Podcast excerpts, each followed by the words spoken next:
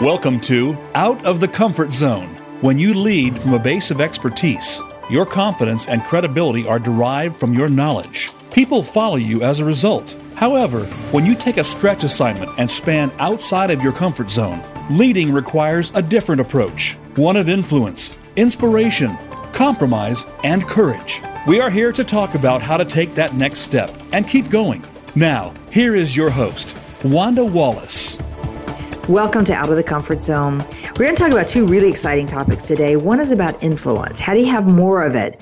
Upwards influence, downward influence, and more importantly, sideways influence. And I think the most important part of influence is when you don't have formal authority, when you're trying to persuade people to do something and they don't have to follow you. So this can be our first segment. And then the second segment, I'm going to turn to what sounds like an unusual topic at the beginning, grace. I want to talk about why that matters, what it means, and I'm going to give you the heads up, it's tied to purpose. So my guest today is John Baldoni. John has a wonderfully long, illustrious career being an international leadership guru, speaker, consultant, and coach. He's the author of 14 books that have been translated into 10 languages. He's been on, in 2018, he was Inc.com's top 100 speaker. He was Trust America honored him with a Lifetime Achievement Award for Trust. And in 2019, Global Gurus ranked John number 9 on its list of top 30 global leadership experts. I might add, he's been on that list since 2007. There are two books that are particularly relevant. The most recent one is called Grace, A Leader's Guide to a Better Us. But he's also the author of Moxie, The Secret of Bold and Gutsy Leadership. And the one that sort of put his name on the map is called Lead with Purpose, Giving Your Organization a Reason to Believe in Itself. All hugely important topics. I'll just add that John has worked with senior leaders in just about every industry you can name, from pharmaceutical to real estate, packaged goods to automobiles, finance to healthcare. And I think it's also fair to say he's worked pretty much in every major country we could think of where large global corporations are existing. So, John, it's a pleasure to welcome you to the show. That warm welcome. It is indeed a good to be with you, and I look forward to a wonderful conversation. So do I. I'm keen to hear, and I want to start with this topic of influence, because I know you've written a lot about this and talked a lot about it. And you talk about there being conditions that allow me to effectively influence somebody else, especially when I don't have direct authority over them. So what are those conditions? Well, I think the situation, I like to say that influence comes down to three things.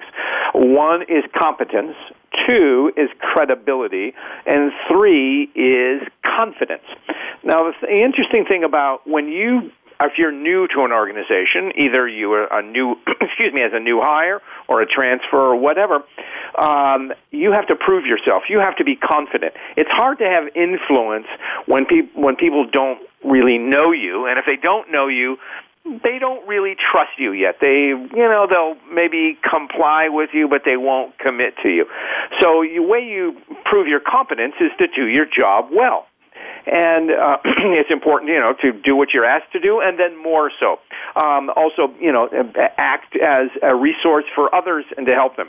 So competence is that section where you actually have to believe in yourself, most importantly. The second part is credibility, and this is where when you're new to an organization, as I was speaking about, no one knows you, you don't have any credibility. You may have credibility in your past job, and if you're a senior executive being, hired into an organization, obviously you have credibility, but at the same time, people, again, don't know you, and so they are reluctant to commit to you. They're reluctant to trust you. So credibility comes when other people trust you, other people believe in you. The third aspect, and probably the most exciting, is confidence. And confidence comes in two ways. The first element of confidence is that you believe in yourself. And the second is, like credibility, others have confidence in you. So that confidence is goes both ways. And it's important if you're going to lead or certainly influence that you have to believe in yourself, and you have to know that you can achieve positive outcomes. Why? Because you've done it before. All right, that's where really confidence comes from. It's our self-belief, which is founded on are having achieved something. Whether you graduated high school, you went to college, you did okay in your first job, and on and on and on, and things like that. So you have confidence. And then the second part, and then others see that in you, and they sense, I trust this person. I have confidence that Wanda can do her job well. I have confidence that I'm in good hands if Wanda is my team leader. I begin to trust Wanda. Now, there's a third element of confidence, which is probably the most exciting, and it comes over a period of time. And it's when your confidence is such that you get others to believe in themselves. Now, we're at the time of the year where we have just passed what an example I always use when we see in our high school state basketball championships or our NCAA basketball tourneys, when there's inevitably an unsung team, we call them Cinderellas, that rise to the top, and no one expects them to see that. And they interview the players, and they say, what got you here? And invariably, you will hear a phrase like, Coach got us to believe in ourselves. And that's where Coach set up a framework, a game plan, and he got each player to play to his or her best ability. So that's when you instill that confidence and others believe it. And when you can instill confidence in others, gosh, you can knock down walls and achieve great things. So. All right. So the first of those, the competence and the credibility and the belief in myself because I've done it before, and hopefully with time other people begin to see that I've done it before and I can do it and they trust me, sound for the moment straightforward. I'll come back and test that. This notion of getting other people to believe in themselves, and like a basketball team, how do I do that? What does that look like? Well, you leverage your first two elements, which is your competence and your credibility. So you're good at your job. People know you're good at your job. And then you lay out a framework that this is what we can do. So if we're talking about influence within the team organization, where we're influencing peers, you become the trusted expert. Why? Because you seem to understand the issues. At the same time, you're someone who is seen as a supporter of others. That you are perceived as not in it simply for yourself. You're what we call a team player. But you're a sharing person. You want the team to succeed. You value your success as a team success. That's leadership. So that instills confidence. And then also, if you are actually the team leader, you instill confidence by, as I said earlier, having that plan, but also being able to flex, bringing out the best in others, dealing with resistance, being a go-to person in times of crisis, being agile, being nimble, and more importantly, viewing the team as a team, whereas all good ideas don't come from me, they come from our team. Someone who can bring together people for the best ideas so that we set up a series, something we call collaboration, where I like to say collaboration is 1 + 1 = 5. Where one good idea and coupled with another good idea makes it a 5 times better idea, that type of thing. That's beginning how you do the how, if you will. Yeah, that's a lot of pieces, though, John. It's like that. There's the magic in that one. So yes, I can show people that I understand the issues, and yes, let's assume that everybody actually values the team's success. But then this notion of flexing and adapting and dealing with the resistance, that's where people really get tested, because at that point, people sort of start to say, I don't know if you're with me, and therefore I don't know if we're going to succeed, and all sorts of defensiveness starts to happen. So any advice? Well, sure. That's why the role of leader or influence, it's a constant exercise. You have to meet people where they are. You read people where they are. You sense that some people are going to be at point 5, another person is going to be stuck on point 2. Your challenge is how you're going to get from the 2 to the 5. Okay?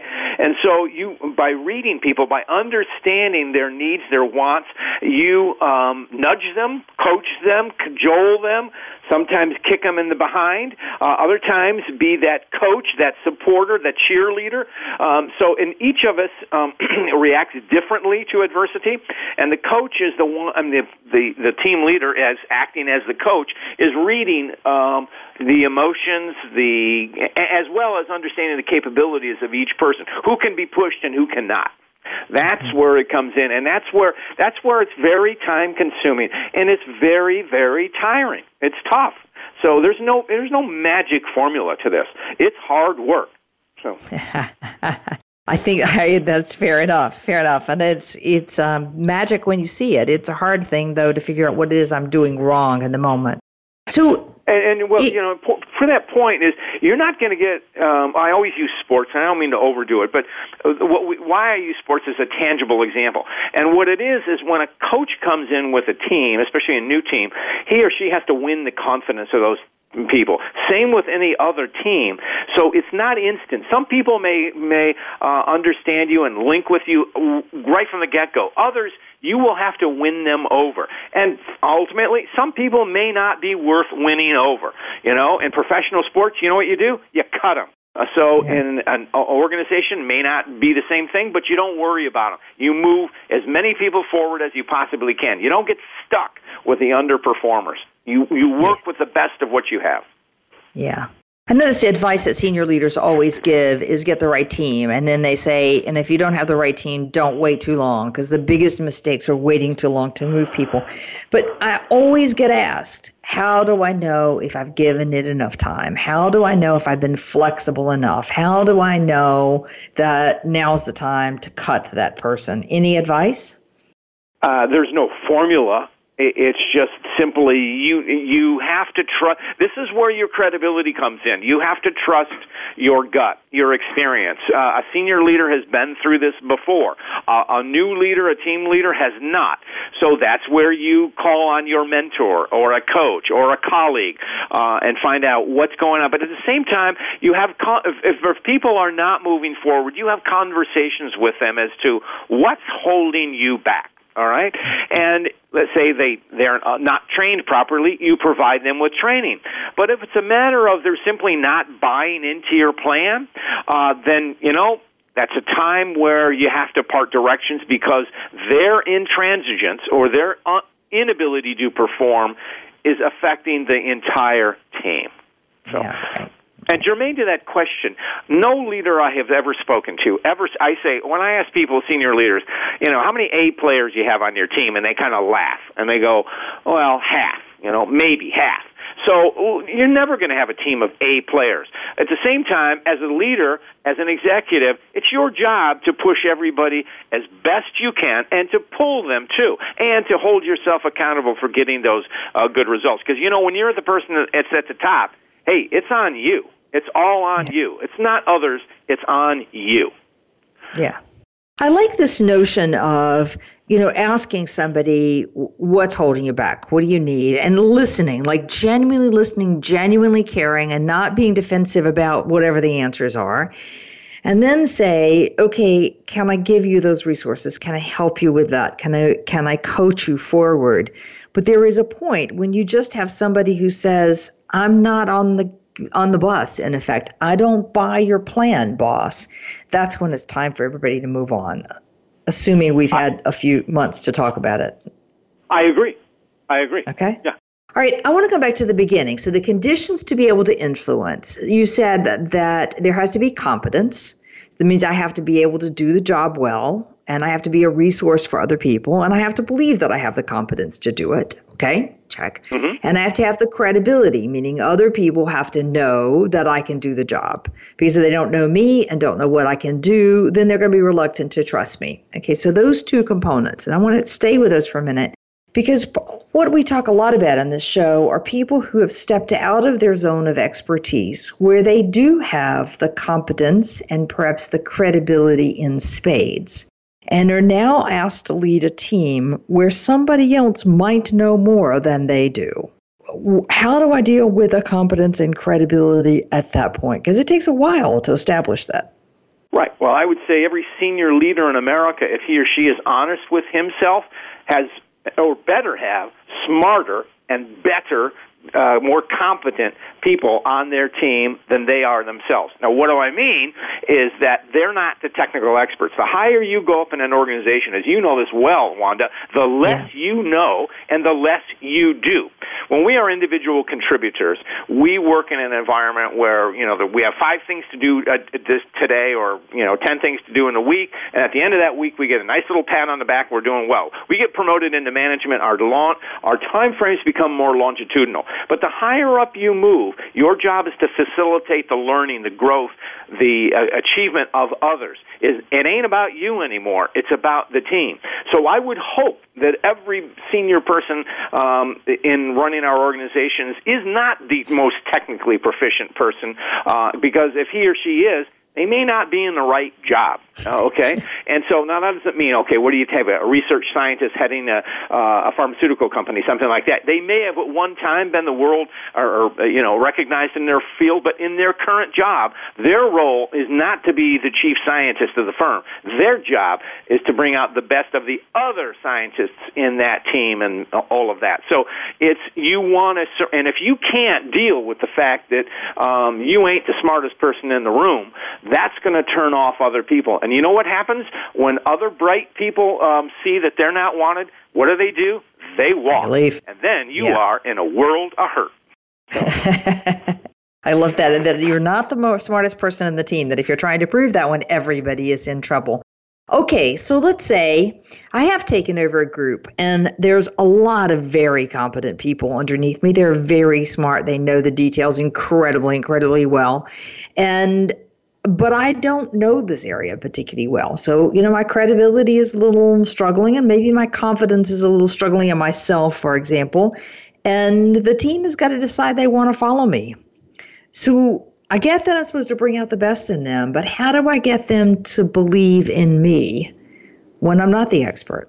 Because you're framing that question as if you have to be the subject matter expert, and you're not. I mean, if you're in leading a technical team, you should know everything about everything, but you're not going to act on it. When you're moving into a higher level role, you are, as I said, the facilitator of it, and so you acknowledge what you know and you acknowledge what you don't know. And when you acknowledge what you do not know, then you are opening yourself up. You know what we call that? Vulnerability. What do people want in their bosses? They want a sense of vulnerability. Not that they want a wimp, not that they want a wuss, not that they want a crybaby, but they want someone who knows his or her own strengths as well as their shortcomings.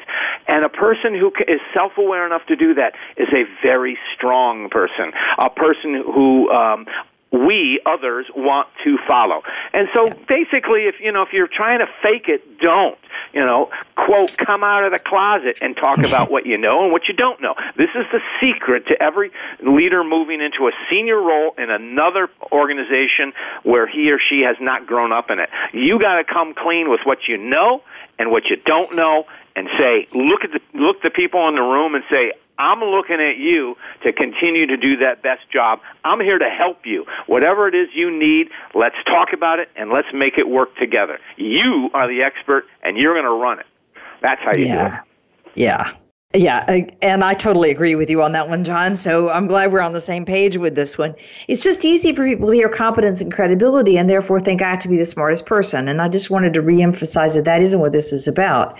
I think you're right, that people get inspired by a leader that's willing to be appropriately vulnerable and understands what they're good at and what they're not so good at, and is willing to say, I don't get this stuff. Explain it to me.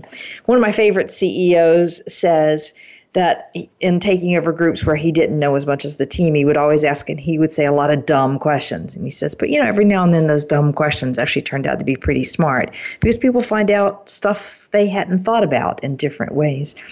Okay, I want to shift the tables for a minute, and I want to talk about influencing up. So we've talked about how do I influence the team and get them on board, the competence and credibility and confidence, and building the confidence in the team themselves. How about managing up? Any advice? Well, I'm There's a difference between managing up and leading up. Managing up is taking care of the details for your boss, your administrative assistant, or you're acting as an administrative assistant. Leading up is being that person of influence to affect positive change for your team. The way you lead up is, I say, a little catchphrase, think like a CEO, but act as a manager. So what do I mean? You know the strategy of the firm. You know where the company is headed. You know the mission. And so what you propose, what you wish to do, what you wish to initiate is all in line with the strategic intention of the company. And for example, I always tell a little story. So for example, if you're working for a plumbing supply company and you think you've got a great idea that, hey, you know, I think we should get into the chicken business, that might be a good idea, but that's not in line with the plumbing supply business, okay? If you want to have an idea like maybe we should add plumbing supply services and add plumbers, now that is in line with the strategic intention of the firm because you provide plumbing supplies. It's not a big deal to move over into the service sector. So in other words, sometimes people get in trouble by trying to propose something which is out of line with what the strategic intention or the vision and mission of the organization is. That said, you work through your boss, not in spite of your boss. And here's what I always say. Who's the easiest boss to lead? An incompetent boss. Why do I say that? Because they know they can't do the job, and they need good, smart people around them. Now, that's a good management thing to bring out the best in others, but some people are just promoted beyond their reach, and so they need good people. That's the kind of boss you can lead. That's the kind of boss you can say. You frame the ideas through, boss, why don't we try this? Hey, you've talked about that. Let's do that, okay? That's the idea. So in all of this, I'm in effect making the boss look good, which is what everybody always says. You have to make your boss look good. Yep. But it's more than that. It's bringing ideas that are consistent with where the boss is headed and where the organization is headed. Absolutely. Otherwise, you're out of line where the firm goes. Now, are there times when you can make radical change? Of course there are, but in a typical leading up circumstance, it doesn't naturally lead to that. Maybe over time something happens or circumstances change. Yes, there's a time for radical disruption, but I'm talking about more conventional examples, which is 80% of the time. So yeah. I often hear people say you should make the boss think it was his or her idea. Do you agree with that advice? Yes, I do, And sometimes people go, well, I won't get credit for it. Well, if you talk about the team, people will notice over time. And if they don't, you know what? Time for you to go someplace else where your star will shine. Let me tell you another great example. It was General Eisenhower, before he was President Eisenhower, he had kind of this real low-key, Midwestern, laconic thing, and he'd go around to, this is in the Second World War, and the European theater, he would go around to his various generals, be it Montgomery, Bradley or whomever it is, he'd kind of throw out a little idea, and then he'd walk away. And the next day they'd come to it, and they'd go, hey, boss, I got this idea. Why don't we do this? Why don't we do that? And Ike would go, gosh, that's a great idea. In other words, the boss, Ike, was seeding the idea and letting other people run with it, and he gave the credit to the underling. That's another. Yeah, that's what bosses do. I've seen a lot of people do that one and do that masterfully, and they're in strong enough positions that they don't need to be the one that was seen as getting credit for it. And so you just, the little teaser idea, I got this crazy idea, what if? And then see what happens to it. Just see where it goes, see what people come back to. You could say that same thing with your boss. Depending on who your boss is. Now, let me give you a little warning here. What's the one kind of boss you cannot lead up? Well, that's a bully.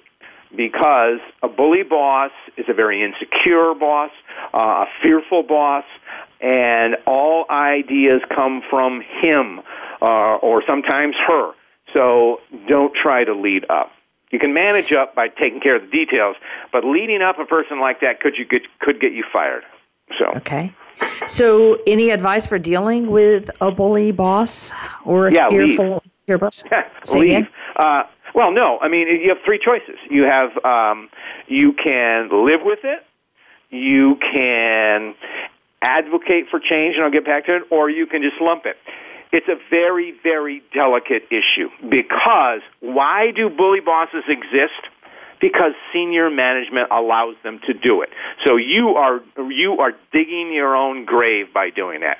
So the way to do it may or may not work is to lobby with the support of your team to try to affect change by appealing to more senior people, but it could backfire in a heartbeat.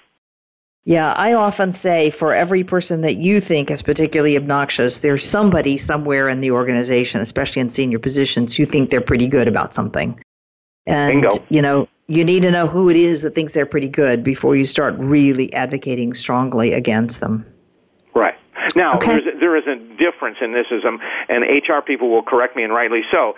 If we're talking about issues of harassment, anybody who's going through harassment of every kind need not put up with that for 1 minute. Right. And I know how difficult it can be, but and that's where they have every right to appeal to HR, and hopefully HR is in a will respect their confidence. But hey, we've seen organizations where they do not, so it's a very, very sensitive issue. Yeah, and we did show a couple of. About a month ago on harassment and dealing with understanding what it really is and how do you deal with it and what are your options. So I'd reference people back to that one. This whole bullying thing, though, somebody who just operates by intimidation and fear where there's not formal harassment or sexual harassment attached to it is a very tricky thing, though, to navigate because it's often shades of gray. It's always not so visible, and it's, you know, unless there's an ethical code of standard in your company, it's kind of hard to fight against that sort of overly aggressive kind of behavior, I guess I want to say. Not to dig this hole for myself, though, here, John.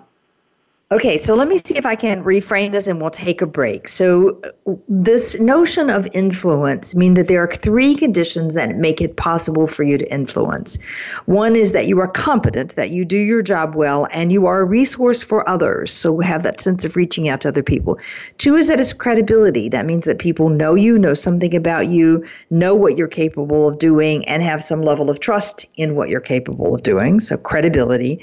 And the third one is confidence. And there are three components to this. One is I'm confident in myself because I've done it before. I know what I'm up to. I know how to lead the way through, even if I don't know all the answers.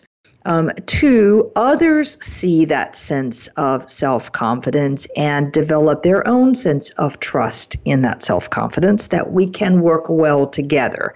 And again, not that I have to have all the answers, that they can work well together. And three, I think sort of the gold dust is this ability to instill in the team that they believe in themselves. And as you rightly said, John, there's so much to do to deliver that kind of the team having confidence in self and their ability to deliver. So my guest today is John Baldoni.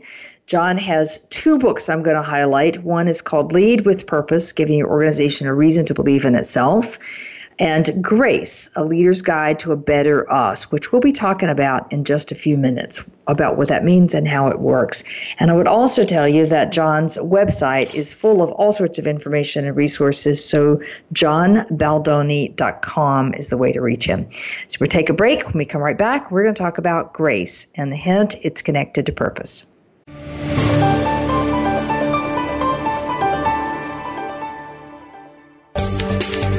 From the boardroom to you, Voice America Business Network.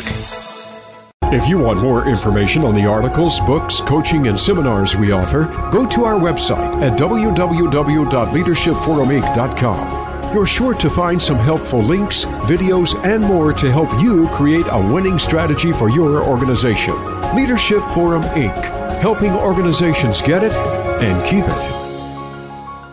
If you are interested in the business of rental equipment, be sure to check out Rental Equip Talk Radio with host Donald Charbonnet. We talk to some of the top names in the rental industry, as well as cover topics that include safety, training, fleet management, legal issues, and more. We'll also cover the history and future of the rental equipment industry. Rental Equip Talk Radio can be heard live every Wednesday at 1 p.m. Eastern Time, 10 a.m. Pacific Time on the Voice America Business Channel. Tune in to The Soul of Enterprise, Business in the Knowledge Economy, with co-hosts Ron Baker and Ed Kless. Ron and Ed will show you how to recognize that wealth is created by intellectual capital. It's all in the possibilities that we can create and that are created for us. These possibilities are destined to be discovered by human imagination and through the service of others, creating a brighter future for all of us. The Soul of Enterprise is heard live every Friday at 1 p.m. Pacific Time, 4 p.m. Eastern, on the Voice America Business Channel, and simulcast at the same time on the Voice America Variety Channel. Have you had a chance to check out Voice America's online magazine and blog? If you love our hosts and shows, check out articles that give an even deeper perspective, plus topics about health and fitness, movie reviews, philosophy, business tips and tactics, spirituality, positive thought, current events, and even more about your favorite hosts. It's just a click away at blog.voiceamerica.com. That's blog.voiceamerica.com. The Voice America Press Blog. All access, all the time. From the boardroom to you, Voice America Business Network.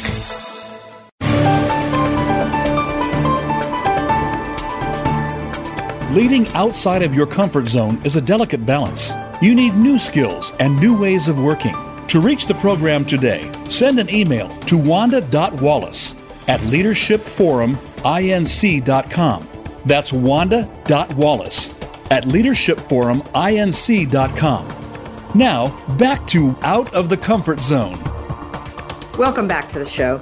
With me today is John Baldoni, and as I've said at the beginning, he's an international leadership speaker, consultant, and coach, the author of 14 books. Number 9 on the 2019 Global Gurus of the Top 30 Global Leadership Experts. That's a mouthful. He's been on that list since 2007, and there's a whole host of other things. Several books that we highly recommend, and I would reference you to his website, johnbaldoni.com. But right now, I want to talk about the latest book, Grace, A Leader's Guide to a Better Us. Now, that may sound a little unusual. So, John, why Grace? Why do you want to write about grace? I want to write about grace because it's what our times need. And of all the books I've written, I have never had such pre-release positive response when people ask me, what are you working on? And I simply say the word grace. And they shake their head and they go, boy, do we need that now. So what is grace? Grace is the catalyst for the greater good. Grace is that that energy that comes when I am going to make myself available to help someone else. Traditionally, we think of grace as coming from a faith-based traditions. And the concept of grace is inherent in virtually every faith. And it dates back to ancient times and probably farther below, because grace in itself comes from our altruistic sense of self. Do we have an altruistic gene? Some say yes, some say no. Anyway, but that's where grace comes from. So the greater good is to that capacity to help others achieve their goals, help others live a more purposeful life, as well as your purpose is to put people in positions where they can achieve. Do their best. It is a sense of intended kindness. It is looking out for others. It is being there. It is sharing your space, your knowledge, yourself with other people, be it a family member, be it a friend, be it a colleague, be it a stranger. That's what grace is. So you said sharing self and knowledge, but presumably that also goes with time. I'm giving of my time to you. Without question, grace requires. You know, it's funny. I often think of grace as timeless. So, but you're absolutely correct. And sometimes, very often, the most important thing we can do for others is to be there. Now, part of my book, I tell the story of Father. Father Greg Boyle, who works, Jesuit priest in in Los Angeles, who works with gang members, providing them jobs and opportunities and things like that. And a mistake that a lot of us make when we want to help someone is to say, hey, Wanda, I'm here to help you. What do you need? Well, that's off-putting. What you do, and it's thank you for this reminder, you simply spend time with that person, and you get to know them. Just be there. Sometimes it's in silence. You make this connection. Father Boyle calls it radical kinship, and we connect with others. And in time, the trust develops, and you can do something, and it's you just pass it along. Okay. I think it's really interesting that you said that just to ask, you know, I'm here to help, what do you need, can be offensive. And especially if I think about any number of ethnic diversity or even different genders or different countries, when you don't understand where I'm coming from and now you think you want to help me, you have got to be kidding me. So that sense of spending time and getting to know is getting to know where the other person is coming from and what their experiences are about. Did I get that right? Absolutely, and that's where grace comes in. Grace is that gift which is given to us without strings, and it's what we do with it for others. How we do it is up to us. People who are in grace and living grace, they simply see an opportunity and they act upon it. You know, Adam Grant, in his first book, he's a professor at Wharton and now become a leading thought leader, a phenomenal guy, and I feature Adam in the book and stuff, but Adam talks about giving and taking. We know who the takers are. The givers are those who are finding opportunities to share with others. And you know why they don't get burned out? Because they ration themselves. They know what they can do, how much they can do it, and they move on. You know, and they don't become overly invested in the outcome. They do their best for the time that they have, and they continue on. And that's a sense of giving. That is a sense of grace. Yeah. Well, that's an interesting point that I don't think I had thought about. I love Adam Grant's work, by the way. Agree with you on that one. This notion that I don't get invested in the outcome. Now, that's an easy phrase to say, but it has huge implications. Because if I'm invested in the outcome, then I'm invested in you doing what it is I think you needed to do, or accepting what it is I had to offer, or acting in a particular way as a result of what I had to offer. And that commits the other person to being what I need them to be, not who they are. So this sense of not being invested in the outcome, I see an opportunity, I offer it. What happens with it is an issue. Yes, let me qualify that. They're not overly invested, but you made the critical point, Wanda. I'm giving of myself. I'm passing this grace along to you. Do with it how you can. Do to the best of your ability to do what you want. And it's like a child. I'm not raising my child to be my clone. I'm raising my child to be a fully complete human being. That is what you're getting at. So. Okay. All right. So an interesting concept. Why is grace so important for leadership, particularly in a business environment? Well, I'm glad you asked that. So because grace, I like to say purpose is the why. It is the catalyst for our vision. It is the catalyst for our mission. And those words get tossed around a lot. But I've written extensively about both, and I finally came down to two words. Vision is becoming, mission is doing. So purpose is the why of what we do, and so we express it in, I will become this, or I want to become this, and this is how I will do it. That's my mission. That's my doing. Grace comes in, and I also say purpose also sparks our values. And in this sense, values become the how. Purpose is the why. Values are the how, and grace enables the how. There are many ways to do something. Grace is that attribute that brings people to you. They sense you are a good-hearted person. You have their interest at heart. That's a sense of grace. You are centered. So grace is our values. And what are values? Values in an organizational sense are our sense of belonging. When we join a team, we're on the team on paper, but we're not members yet because we haven't been blooded, we haven't faced adversity, but we haven't bonded either. And so it's important to figure out how are we going to function together. Grace is that element that can help new team members, veteran team members welcome other new team members. It's all this kind of sharing, being there for others. So I like to say that purpose is the why, and grace is the how in an organizational setting.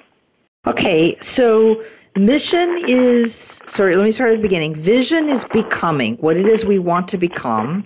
Mission is the doing, what are we going to do to become. Purpose is the why are we doing this and becoming that, and grace is the how. Okay, so that makes sense. Can you give me a concrete example about that? Sure. I always say something like, in a sense, a vision is going to last for a very long time. So let's just say that you are a medium-sized hospital in a medium-sized city, okay? And hospitals today carve out specialties. So you're in orthopedics, okay? So your vision is to become the number one or the most trusted orthopedic service provider in your market, okay? That's your vision, okay? You want to be the most respected. So your vision, your mission is to provide orthopedic services to your patient base. And so to do that, you will do surgery, you will do therapy, you will do rehab, you will do diagnosis, the whole, and what kind of people you need. Obviously, you're going to need surgeons, you're going to need technicians, you're going to need equipment specialists, you're going to need administrative things. And okay, so all of that is your mission, those are your missions. And then the third part is, what's it like to work in this place? If you want good people, well, you better treat them right, okay? You better provide them with training, opportunities, and you better create an environment where we live our values, where we value people as people, where we value people as contributors, where we value people as resources. So what? Because people want to come to work and they stay with you. So in that sense, that's how you work your vision, mission, and values. Okay. All right. This reminds me of a show we did a while ago on corporate branding, where it wasn't about corporate social responsibility. The big thing that gets people, consumers, users, wanting to buy your services and believing in you is an understanding of how you treat your people. Bingo. Well, that's something I actually talk about in a way in my book, because there's a chapter on ethics, and believe it or not, more and more people want to work for an ethical company. And I think in some ways consumers have led that because they want to work for an ethically based company. That's why something like Patagonia is well respected, where these days an organization like Facebook is less respected. So how do you treat your workers? And the extent from that is inside the company, employees who have options, especially when when we're in a war for talent, as we are now. Hey, I want to work for a place where I see a term that Dov Seidman uses is moral muscle, moral leadership. I want my bosses to take up and take a stand, to stand up for what they believe in, and I believe that. Okay, great. Bosses take a stand. Okay, so suppose I buy this notion of grace as the how. The how we go about doing this. Well, then I'm going to get a little further. So I look at grace as, and I've turned it into an acronym, to make it a little more accessible. So what is grace? Grace is generosity, that spirit of giving, that spirit of sharing with others. So what a graceful person does, he or she is inclusive. They also, and this is another Adam Grant idea, they share power. The more we share our power, the more there is. There's a wonderful quote from James Stockwell, who was one of the longest-serving POWs in the Hanoi Hilton. And when he came back to the U.S., he went and studied Stoic philosophy at Stanford and became a fellow at the Hoover Institute. And that's where Jim Collins came up with the idea of the Stockwell paradox. But Admiral Stockwell has a wonderful quote about the more a leader shares power, the more he gains. Why? Because power is a multiplier. The more you generate, it's a generative thing. The more you share it, the more you give it away, the more it comes back. And it strengthens the team, and it also strengthens the leader. That's that sense of generosity, if you will. And it comes from being inclusive, all right? The next thing is respect. What's respect? And that ability to look at someone. I look at you, Wanda, and I assume the best in you. I don't look at you as, well, she's trying to stab me in the back. No, I say, Wanda's got some good ideas, and how can I bring those out in her, all right? That's that type of thing. How do you generate this respect? You're accessible. You listen. You don't judge. You make your opinion known at a certain point, but you allow people. Good listeners don't make judgments when they're listening. It's hard to be a critical thinker when you're asking, it's hard to be critical when you're asking people for their ideas. Let them share them. Then have a discussion that will be critical at another point, okay? My next point is action. I'm sorry? So the next point is action. So, grace is not a passive thing. We want our leaders to sit up and take a stand. I got a great story in the book about Dr. Mona Tisha, who talked about, she was a pediatrician in Flint, in the city of Flint here in Michigan, and she noticed that her patients were suffering from lead poisoning. And she's a pediatrician. She's not a public health officer. But she saw that nothing was being done, so she said, I'm going to mobilize. I'm going to make something happen. So she got up and mobilized this issue, and she's the one that brought the issue more to the forefront, and in time that finally was addressed, but not after much hardship. That's the type of action. We also need the C comes from compassion, and that's comes from the word passion, our flame, our love for things, but I share it with others, all right? What's an example of compassion in the workplace? Hey, overlooking slights.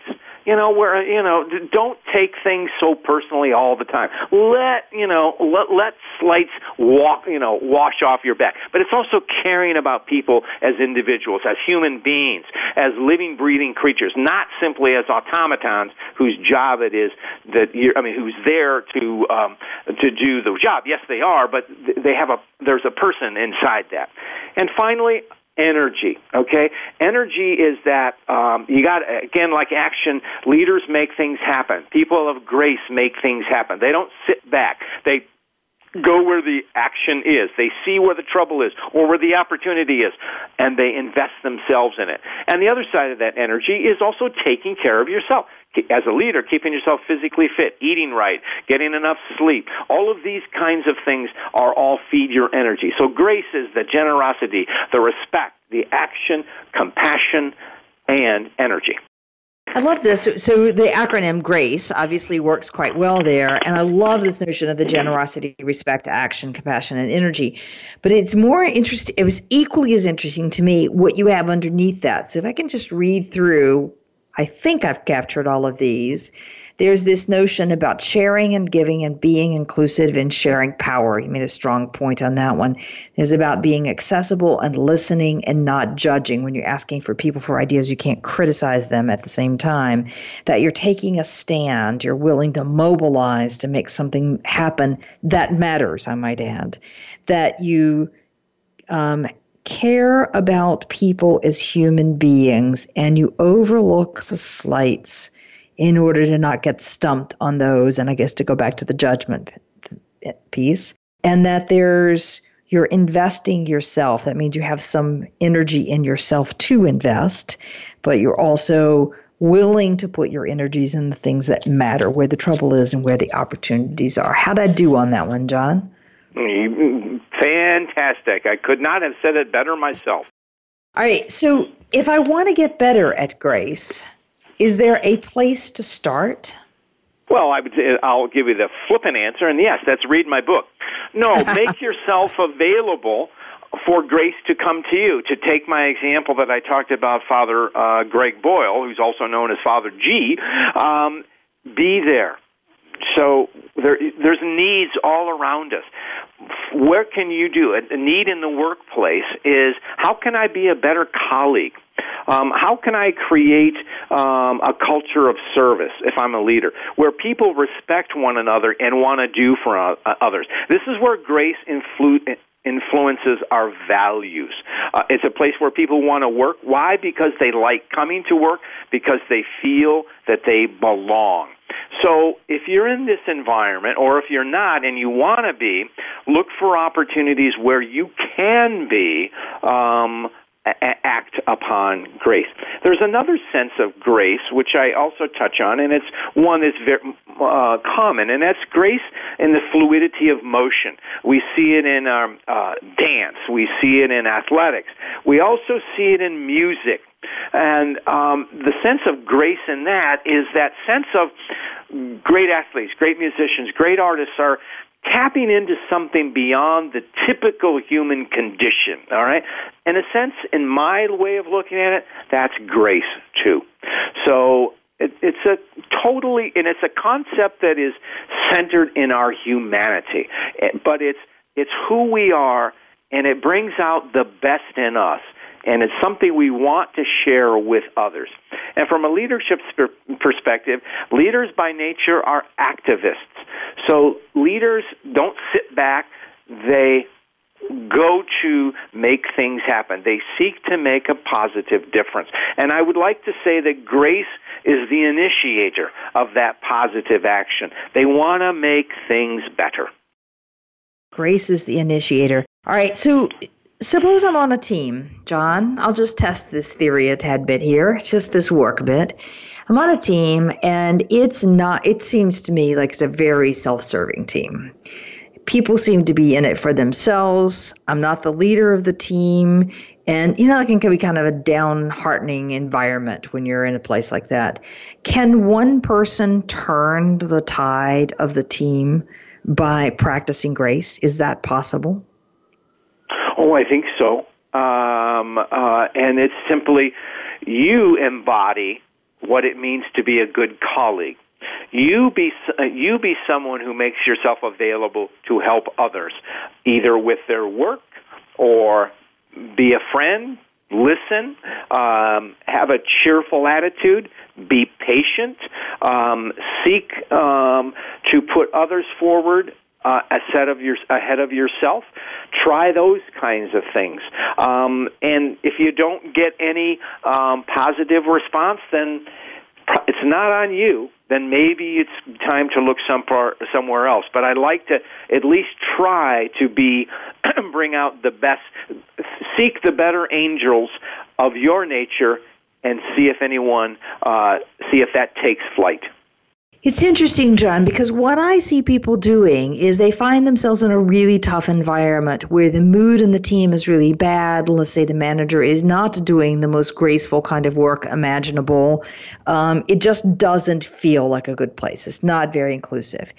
And instead of turning to grace, what I see people turn to is a match and raise. So if my colleague over here is being very self-centered, I'm going to be equally self-centered. And you just as much as I've talked about grace being buried in our altruistic gene, what you just described is probably the more human response. And so some may perceive grace as a kind of passivity. It's not. It's rooted in your action, and it's rooted in your energy. The only thing you can do if you're not the manager is to you be the best you can be. You assume the best in others. And if you're beating yourself against the wall and you're killing yourself at it, it's time to move on. There's a good book that Jeffrey Pfeffer of Stanford just wrote about dying for a paycheck. Toxic work environments are not healthy for us. So I would, find another place to be. Right. Don't just sit there or intentionally say that I'm going to sit there, but I'm not going to be calm, something else. I'm going to sit here and practice grace. I think there's opportunities in that one as well. Okay, John, any last piece? You've written so much as a top guru leader, thought leader on leadership. Any last words of advice you want to share with the audience, and you've got 2 minutes to do it? Well, I always say, and I think it ties in with grace now, is that leaders do three things. Be seen, be heard, be there. Be seen means you are around, all right? Be heard means what's your message, share it with others, but also listen. and listen without prejudice. Again, assume the best intentions of others. And the third thing, again, gets back to what I think what Father Boyle does. It's be there. Be available. Do what is necessary to help the team grow. Be there as a good colleague. Be there as a friend when necessary. Be there to what needs to be done. Fabulous. Be seen, be heard, be there. It's pretty good advice, pretty simple, but pretty powerful at the same thing. Every time you use these phrases, John, like be seen, be heard, be there, there's so much buried underneath each one of them. So I just want to emphasize that notion of being around, being accessible. People can find time for you. That's the be seen, be heard. What's the message, your message, and I'm conveying it, but I'm also listening without prejudice. So it's not just me talking, it's me hearing. And then there's that sense of being there, which is being there to hear, to help, to understand, to just hear people's experiences and perspectives, I think. So pretty powerful words. John, absolutely. And as a leader, it's not about you. It's about enabling the team to succeed. It's about enabling the team to succeed. You've made that very clear in several places, how powerful that is, that it's you stop to worry about your own base of power and you start to share that power. It becomes a multiplier of power. All right, John, I just want to repeat for people this whole notion of grace, and that I want to come back to something you said at the beginning, that the vision is becoming, the mission is the doing, the purpose is why, and grace is the how. Grace is our values and our sense of belonging, and it's a way in which we choose to, I'm going to say the word engage with others, with generosity, respect, action, compassion, and energy. I almost forgot what the C was. Very good. John Baldoni, my guest today, the book we've just been talking about is Grace, A Leader's Guide to a Better Us. And you can find lots more on John's website, johnbaldoni.com. John, thanks for a fabulous show today. Thank you very much. It's a pleasure to speak with you, and we had a good conversation. Absolutely. And join us next week for another episode in Getting Out of Your Comfort Zone.